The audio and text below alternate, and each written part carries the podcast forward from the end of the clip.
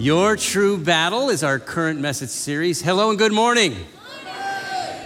Hello and good morning to the balcony. Hello and good morning to all of you on live stream.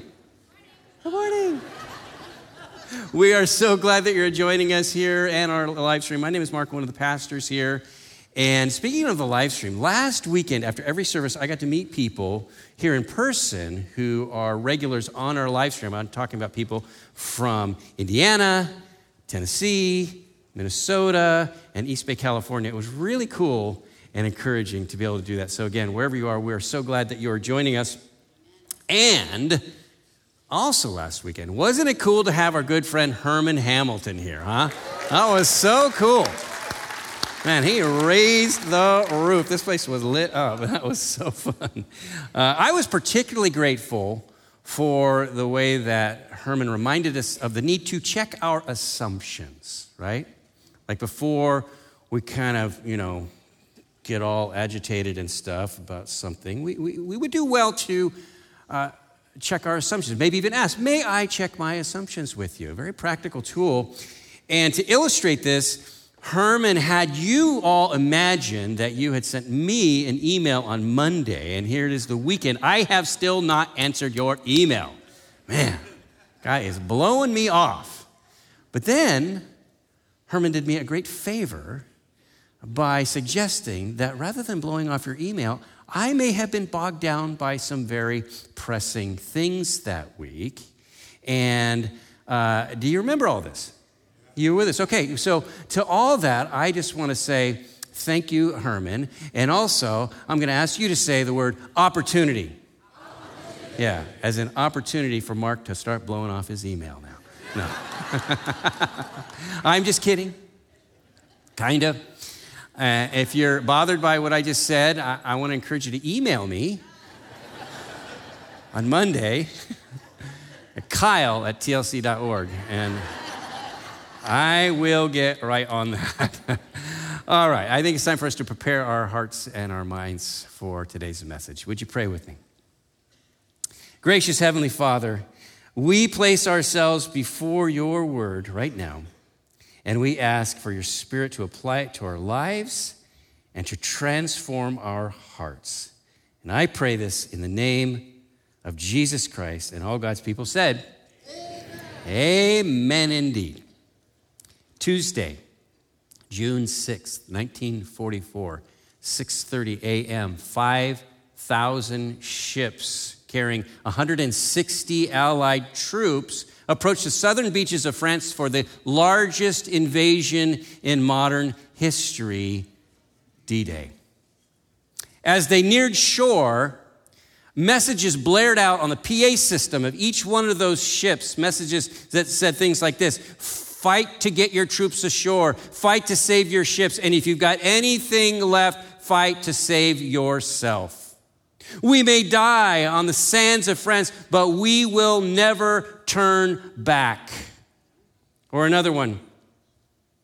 This is it. Pick it up, put it on. You got a one way ticket, and this is the end of the line. 2,500 American servicemen died that day, uh, many of them in the span of about 15 minutes. Uh, soldiers had to literally crawl over the bodies of other soldiers to get ashore. And courageous, courageous moments like this, they, they humble us, don't they?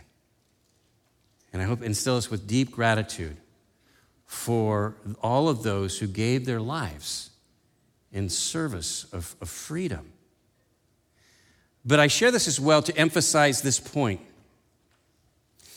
The men that approached the beaches at Normandy that day had no delusions about what they were getting themselves into. None of them thought they were going to some exotic beach in France for a vacation. They knew they were plunging headlong into a battle a battle against an enemy that wanted to do nothing more than to destroy them. And now, as we near the end of Paul's letter to the Ephesians, Paul is going to inform us that we are in a battle as well. And I have to think living where we do, with the ocean on one side and the redwoods on the other side, with comfort, security, opportunities, Mediterranean climate. Often we can see our world as simply a playground, right? And often it is. That's a blessing, that's God's goodness. But don't be fooled or lulled into complacency because we are also living in a battleground. And so, what does that battle look like? And how does God protect us in the midst of it? Well, to teach us, Paul is going to use the, he's going to point to the armor of a Roman soldier and use it as a metaphor to see how God equips us for the battle at hand. It kind of reminds me today, we had the wharf to wharf. Any, any wharf to wharf runners in our midst? Oh, got a couple. Let's, let's Come on, encourage them. They ran the, they ran eight miles to get here, which is more than I did. But I mean, think about it. These runners, uh, this doesn't look like a lot of money, what he's wearing right here, but you better believe it is. This is like the highest tech, lightest, best, you know, best shorts and shirts and shoes so that these people prop themselves up for success by being properly equipped, right? I mean, how, how would it do to try to run this race in like, you know, a Pendleton and work boots? Yeah, it's not going to fly, right? Well, along these lines, Paul says, well, you're, if you're in a battle, you got to be equipped for it. And so, you know, these soldiers were very, all too familiar to Paul's audience. And so he says, well, it's kind of like this. You know, he starts with what he calls the belt of truth. Herman talked about that last week. And uh, he gave it just a, a super, super uh, kind of practical uh, talk about what it's like to, to wrap yourself in the belt of God's truth, not just knowing it, but living it out. And in particular, in very practical ways, he talked about you know, what that looks like in terms of demonstrating integrity in the midst of our relationships. Well, today we're going to move to that next piece of armor, which Paul calls the breastplate of righteousness. And before we kind of dive into what that's about, I want to give you some context.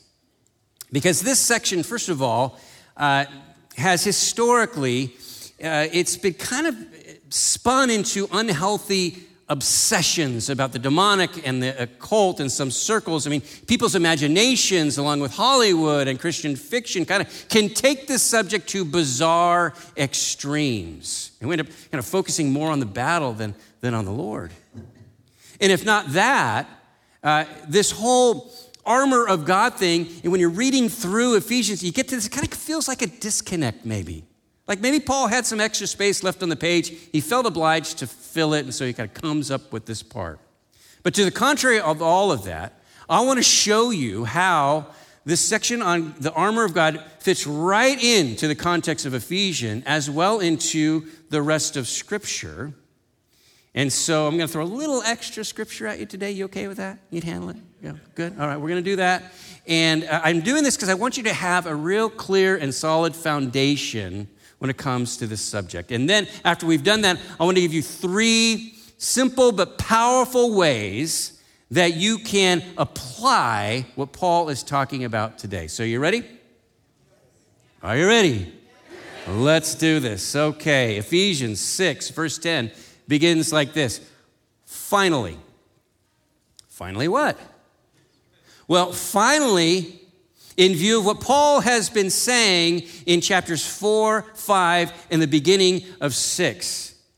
Because in the first three chapters, he lays out all that we have in Christ, our identity, and then he kind of pivots and he says, So now I urge you to walk or live in a way that's worthy of all of that. And he starts calling us to live out our faith in tangible, real life ways.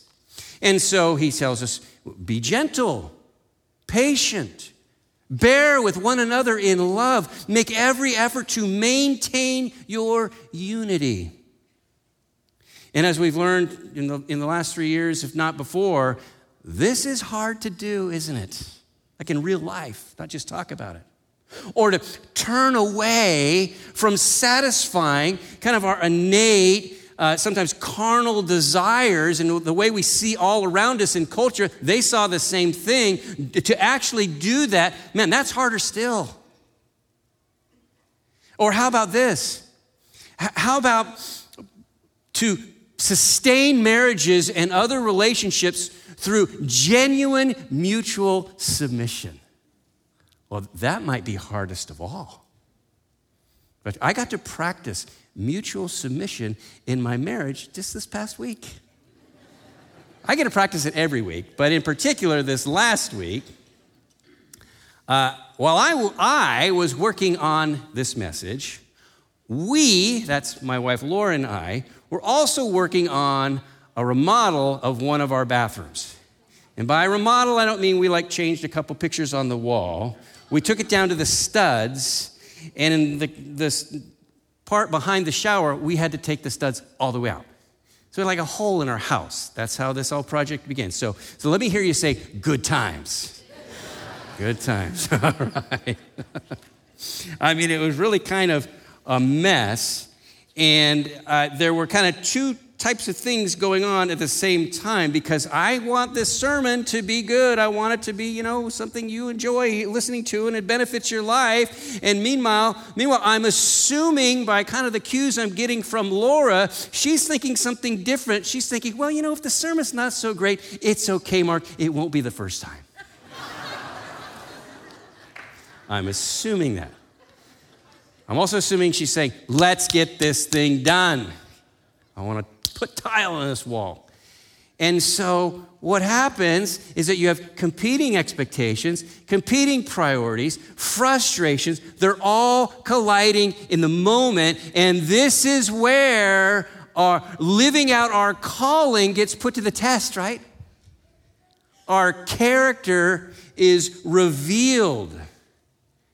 And Paul's aware of all this going on in our lives all the time. And so he says, Finally, in, in view of living out this calling that I've been discussing with you, he says, Be strong in the Lord and in his mighty power. You don't have the power to do this, but he does. Put on the full armor of God. It's not your armor, it's His armor. He equips you to live out the life that He's called and created you to be so that you can take your stand against the devil's schemes. Let me ask you do you think one of the devil's schemes is to go after your relationships?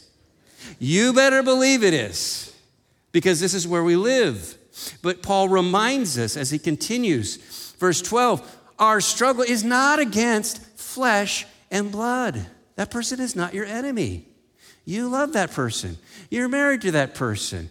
You brought that person into the world, or you work with that person, whatever the case. Your, your battle, your fight is against the rulers, against the authorities, against the powers of this dark world, and against the spiritual forces of evil in the heavenly realms. Now, we got to hit the pause button. Because one of the things that jumped out at me this week was this term that Paul uses heavenly realms. I've, I've seen this in Ephesians so many times, but it jumped out to me that Paul uses this term five times in Ephesians. Five times. You might call that a recurring theme. And what is Paul doing? He's affirming the existence of another realm the spiritual world, which, though invisible to us, is just as real as our world. And so, for example, chapter 2, verse 6, Paul says this. And God raised us up with Christ and seated us with him in the heavenly realms in Christ Jesus. What does that mean? It means that through the resurrection of Jesus, we've already been resurrected spiritually, at least when we put our faith in Him and receive the life that He offers us, what He calls everlasting life. And so get this this means that through God's Spirit, heaven is in us even before we're in heaven. That's kind of cool, huh? Well, this next one will kind of blow your mind. Chapter 3, verse 10. It says, His, that's God's intent, was that now, through the church, that's y'all, the manifold wisdom, what does that mean? We'll get to that. The manifold wisdom of God should be made known to the rulers and authorities in the heavenly realms.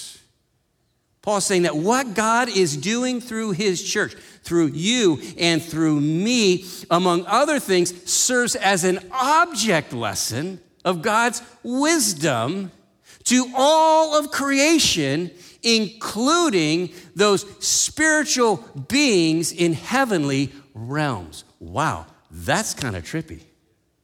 In fact, along these lines, because here's the thing big picture is God has promised to bring about a new beginning to the entire cosmos, and this is not lost in the spiritual realms. And so, along these very same lines, Peter says in his first epistle, he says, even angels long to look into these things. They're like, wow, that's amazing. And it's what God is doing through us. That's crazy. But while the angels marvel at all of this, the demons have a different response, don't they? That brings us to the battle at hand. Paul continues, therefore, put on the full armor of God so that when the day of evil comes, not if, when it comes, you may be able to stand your ground. And after you have done everything, to stand. Stand firm then, with the belt of truth buckled around your waist, with the breastplate of righteousness in place. You see Paul's emphasis here? Stand, stand your ground. Paul's not calling us to imagine ourselves as kind of like, you know, spiritual superheroes, like the Avengers. We're going to go out and do battle with the devil. No. He says your job is to stand. Stand your ground. Stand firm. C.S. Lewis once said, some people, some Christians in particular, take this battle way too seriously, it becomes just an unhealthy obsession. However, others don't take it seriously enough. We all kind of tend to fall into one bucket or the other. You've seen this before. For, for, for some Christians, you know, their car breaks down, they get a flat tire, they get a parking ticket. Oh, the devil is after me. He's attacking me. Pray for me. On the other hand, others might be overly dismissive and think, oh, this, is, this is like superstition, ignorance that existed 2,000 years ago. We know better now. No. You know, for the record, you can't read the Gospels if you're paying attention and not notice the conflict between Jesus and the evil powers that rise up against him to oppose him. Same's true with Paul. For all his success spreading the gospel, planting churches, Paul knew all too well that evil will strike back. In fact, he wrote these words while chained in a dark and dank prison. Why? Because he had broken laws? No, because he was being opposed. Spiritual forces influencing human beings to battle against him. And in his second letter to the Corinthians, uh, Paul shares with us, quite candidly, in fact, what you might call battle fatigue. When he says, that we were under great pressure, far beyond our ability to endure. This is kind of like Paul, the super Christian, saying, Man, this was beyond me. That we despaired for life itself. That's how intense the battle was for Paul. Now, I want to be clear Jesus has defeated Satan, he defeated him on the cross and through his resurrection. But what Paul is getting at, it is still possible to give up ground in our lives. It's possible to do that. In fact, I want you to see the example that Paul gives in Ephesians 4, because this is so instructive. It is not some kind of weird, spooky event. It's actually something quite ordinary, something very down to earth. And this is what's far more typical when he says this, chapter 4, verse 26 and 27. Don't let the sun go down while you are still angry, for anger gives a what? Foothold to the devil. Well, ever held a grudge? I have. Ever marinated in your anger? Held on to some bitterness, resentment, something like that? Paul's kind of pulling back the curtain and saying, You know what's really going on when you do, when you do that? You're giving the devil a foothold in your life. You're allowing him to land on your beach. So instead, gird yourself with the truth that God provides for us in His Word, live it out, and put on the breastplate of righteousness. Now, let me ask you any one of you have a, bless, a, a breastplate of righteousness in your closet? No, not in the balcony either. Me neither. So, what is Paul talking about? How do I put on this, this metaphorical thing that he, he, he's suggesting we all need to do? Not just suggesting, he's saying it quite clearly. Well, I don't really know, so we're going to just close in prayer. Gonna, Renee will pick it up next week. no. Think about it. Obviously, the breastplate was designed to protect your torso, both front and back. And Paul talks about this because in Bible times, people saw your heart and your vital organs as uh, the center of your being. Okay, your thoughts, emotions, desires, intentions, they all originated in your chest and abdomen, the way that that's how they understood it. And, you, and this is because, you know, you feel things viscerally in your gut, right, when you're upset. Or even your heart will race and pound under stress. And so the Bible kind of reflects this all the time in Scripture. I'll give you an example.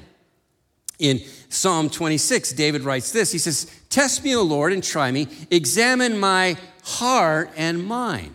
Okay, well, it makes sense to us. This is the English translation.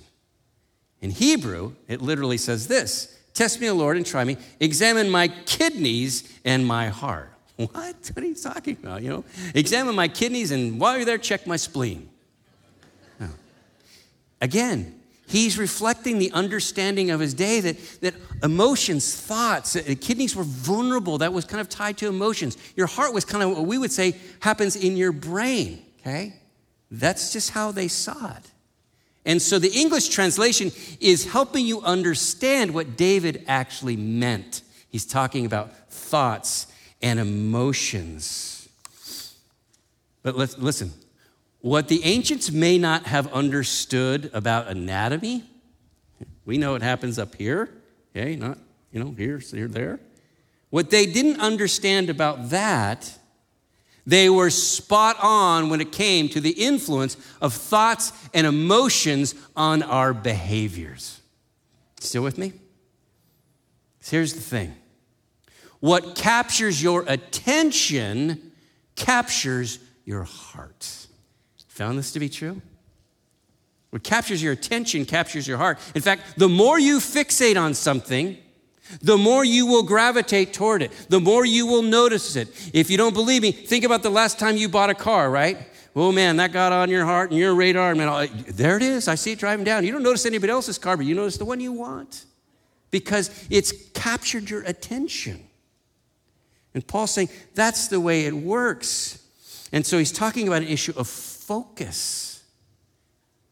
And so let's get back to the, the issue of the breastplate of righteousness. Paul is talking about protecting your inner being, your inner thought life, your feelings, your emotions. So, again, how do you put on the breastplate of righteousness? Here's how you guard your heart.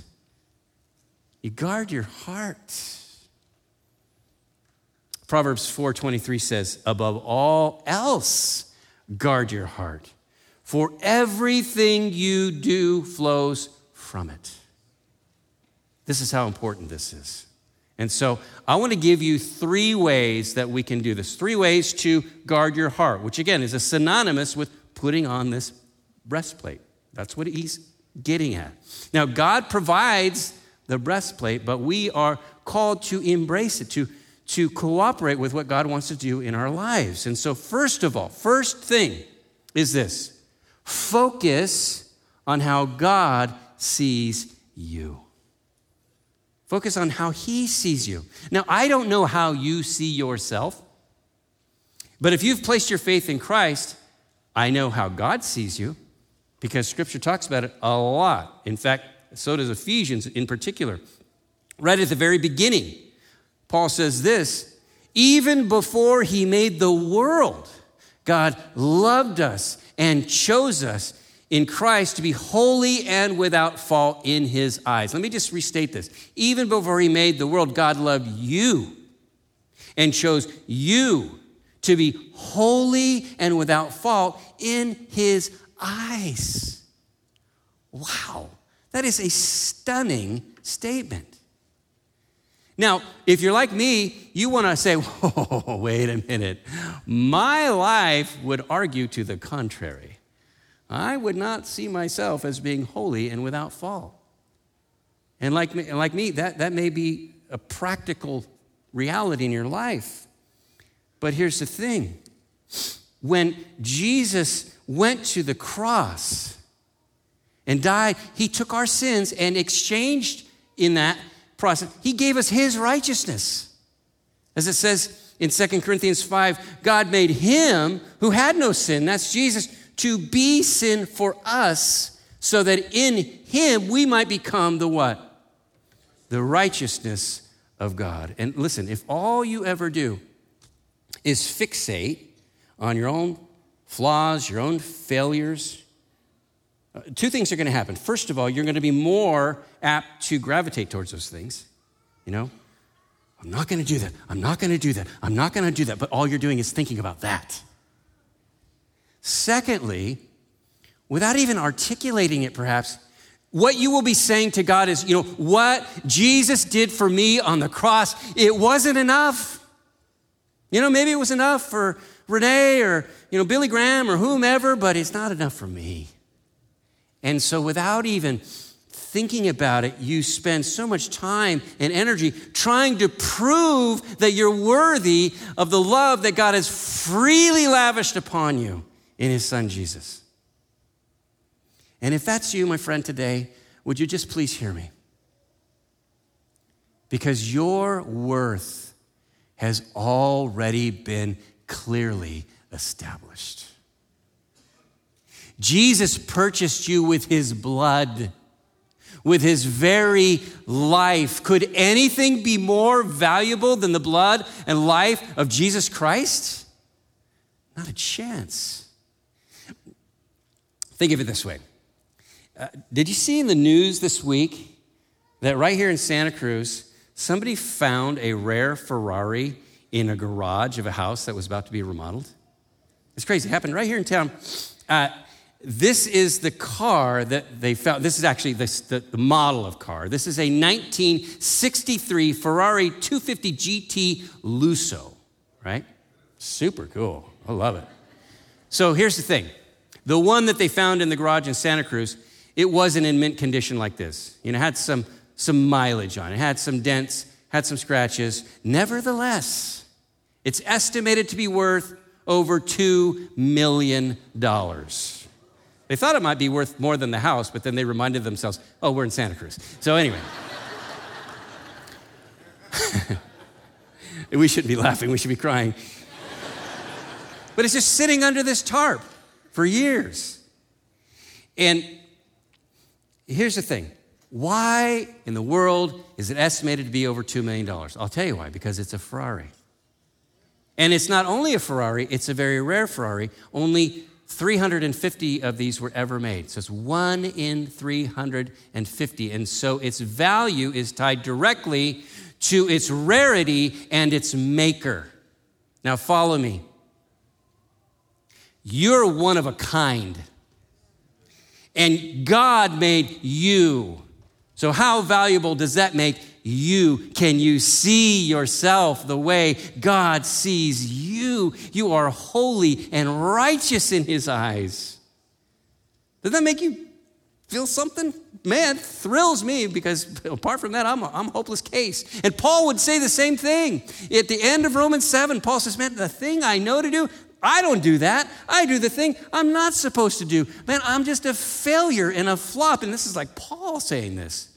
But then he turns the corner. In the beginning of Romans 8, he says these words. He says, Therefore, there is now what? No condemnation for those who are in Christ Jesus, because through Christ Jesus, the law of the Spirit of life set me free from the law of sin and death. So embrace this truth and see yourself as God sees you holy and righteous. And if you feel like a loser or failure, that is not coming from God. That's coming from your enemy, your accuser.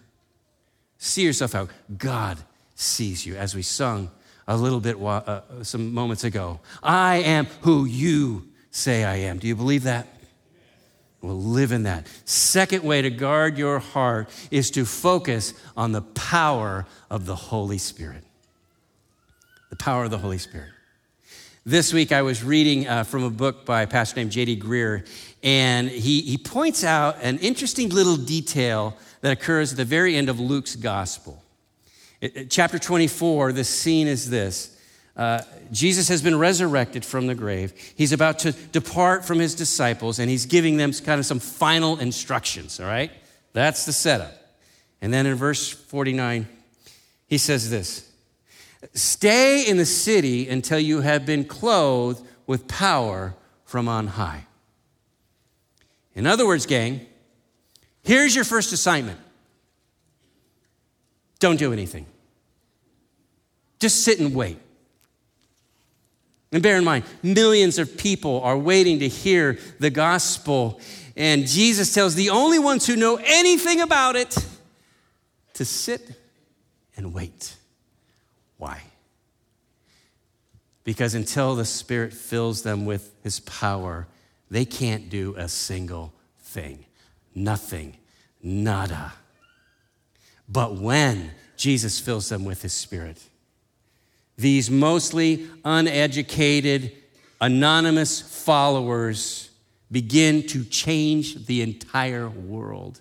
In fact, think about it. We're sitting here right now, gathered as a church, because of the power of the Holy Spirit demonstrated through those first followers of Christ, the same power that is available to us today. Wow. And along those lines, Paul tells the Ephesians church, I pray that out of his glorious riches, he may strengthen you with power through his Holy Spirit in your inner being. Oh, that's the part we're protecting with the breastplate, right? So that Christ may dwell in your what? Hearts through faith. So as we focus on the power of the Holy Spirit and rely on it and ask Him to empower us, we're right in sync with what Paul is praying right here. We're praying basically the same prayer. In fact, this is why we bathe every single one of these services and everything we do as a church in prayer, because we want to be empowered by the Spirit.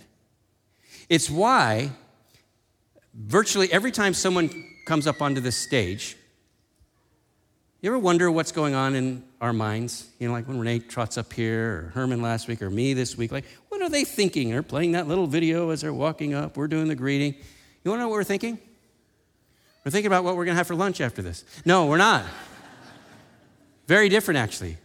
Most often, we are borrowing the words, a prayer, an affirmation, if you will, from a great preacher named Charles Spurgeon. Every time Spurgeon would crawl into his pulpit, he would silently say to himself, I believe in the power of the Holy Spirit. I believe in the power of the Holy Spirit.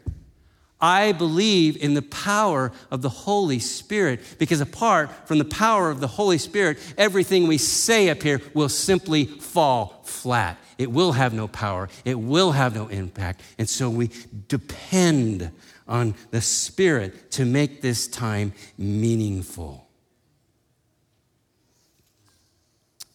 And when it comes to guarding your heart, protecting your inner being, we need more than just willpower or discipline or good intentions. We need the power of the Holy Spirit. Ephesians 4, starting at verse 21. Since you have heard about Jesus and have learned the truth that comes from him, throw off your old sinful nature and your former way of life. In other words, like, okay, that's that was then. This is now. This is what God is doing in my life here and going forward, which by the way is corrupted by lust and deception, my old life. Instead, let the Spirit renew your thoughts and attitudes. Oh, that's stuff behind the breastplate again. Put on your new nature, created to be like God, truly what? Righteous and holy. Paul just won't let us get away from this. This is who we are in Christ. And you know what? What he's just said here pretty much sums up much of the Christian life right here, right? We turn from the old and we walk in the newness of life in the power of the Holy Spirit. And so focus on how God sees you focus on the power of the Holy Spirit. And finally, one of the more powerful ways that we can put on this breastplate of righteousness is to focus on the goodness of God. Do you believe God is good today? Well, good, because you know what? So often it's on this issue that the battle turns one way or the other. Augustine said this, he wrote this you have made us for yourself, O Lord, and our heart is restless until it rests in you. He's saying, we will either find our, our, ultimate satisfaction, our rest in God, or we will seek for it in vain elsewhere. Chapter 5, starting at verse 18, Paul says this don't be drunk with wine because that will ruin your life. That's kind of a true statement, huh? Instead, be filled with the Holy Spirit, singing psalms and hymns and spiritual songs among yourselves and making music to the Lord in your hearts. You might be going, Well, I want to I want to kind of lean into this. How do I do that? Well, he just told us. How do you focus your mind? Well, a lot of times you do it through singing singing songs to the Lord about the Lord, making music in your heart. This is the gift of worship at the beginning of our services. Please never allow your yourself to think, well, that's just kind of like, you know, the filler. You know, that's just the, the entertainment until we get to the main event. No, no, no, no, no. The gift of our time in worship is that it resets our focus. It calls us to focus on the Lord, on His truth, on His goodness, on what He intends for us. It allows us to do what He's talking about right here. So I hope you just see it and appreciate it for what it is. But then he says this, and, and this will kind of be the result, it'll be the outpouring of that. And give thanks for everything to God the Father in the name of our Lord Jesus Christ. So I want to ask a couple questions. Well, one in particular that I've been asking myself. Now it's your turn. We can't wiggle off the hook here. What fills you? What fills me? I was talking to one of our other pastors last night, Steve Craig. He shared a line that he'd come across recently. And not to be, to be too heavy here, but the, the line goes like this if it breaks God's heart, why do you think it can fill yours? If it breaks God's heart, why in the world would we ever believe that it could fill ours? Oh, felt the truth telling us it won't, right? So protect the heart. Because this is where the fork in the road occurs for so many of us on the issue of God's goodness. It's the difference between a, a, a, heart that's at rest and a heart that is ever restless. So, are you filled with a sense of God's goodness?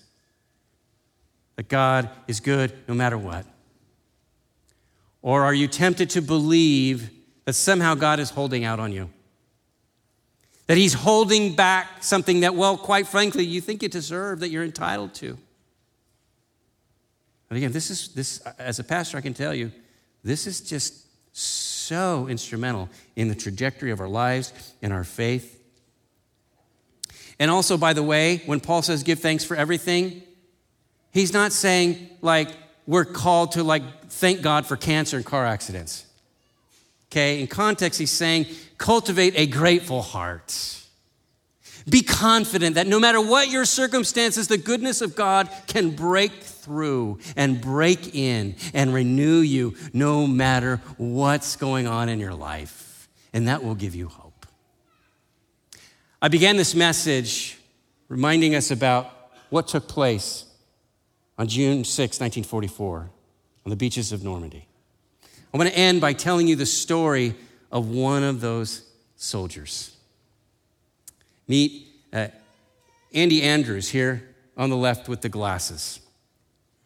Uh, he says in his, in his memoir that it was his Christian faith that helped him and sustained him through the horrors of war.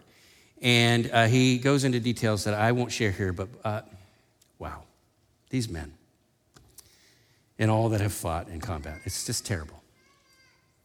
But he, he earned four Purple Hearts four Bronze Stars, and survived several near misses, including one time when his glasses were literally shot right off his face. He survived, and after returning to the States, he married his sweetheart, Helen, and together they had uh, two children together. And for decades, Andy, uh, Andy liked to serve in youth ministry. It was a calling that he felt came upon him when he was fighting in Europe and he saw the, the amount of suffering that put upon the children and young people who were just innocent, suffering under decisions that had nothing to do with anything they, they wanted.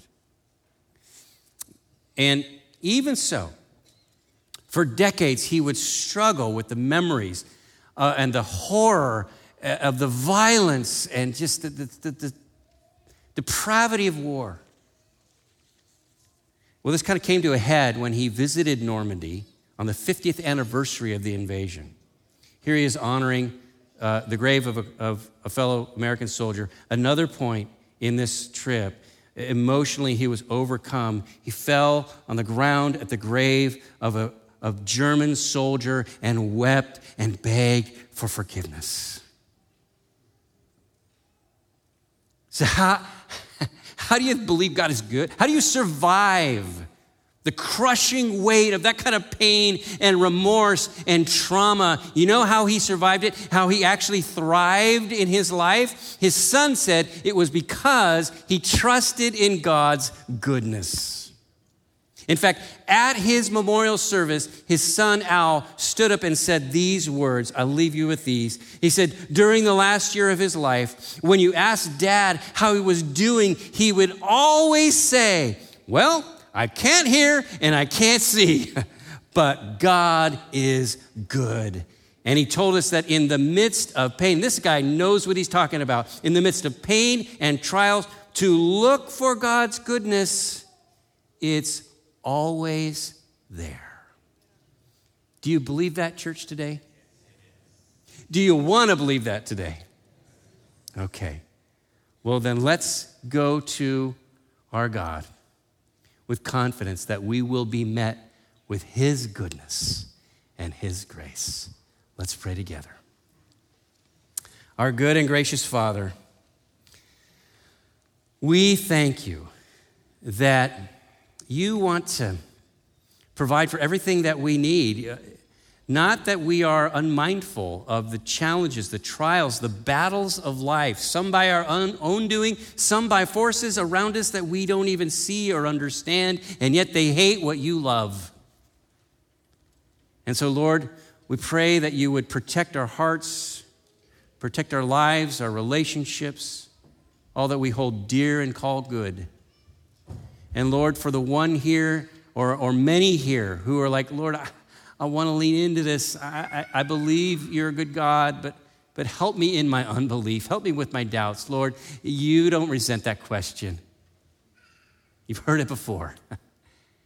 and so, Lord, would you answer those prayers? And Lord, Would you heal the wounds that, that are represented in this room, on the live stream? Uh, anyone who hears this within the sound of my voice, would you, would you encourage them? Would you meet them in this moment so that they could see themselves as you see them and, and experience your power and, and know that you are a good God who loves his children more than we can even begin to imagine? Lord, I pray all these things in the name of our beautiful Savior, Jesus Christ. And all God's people said, Amen.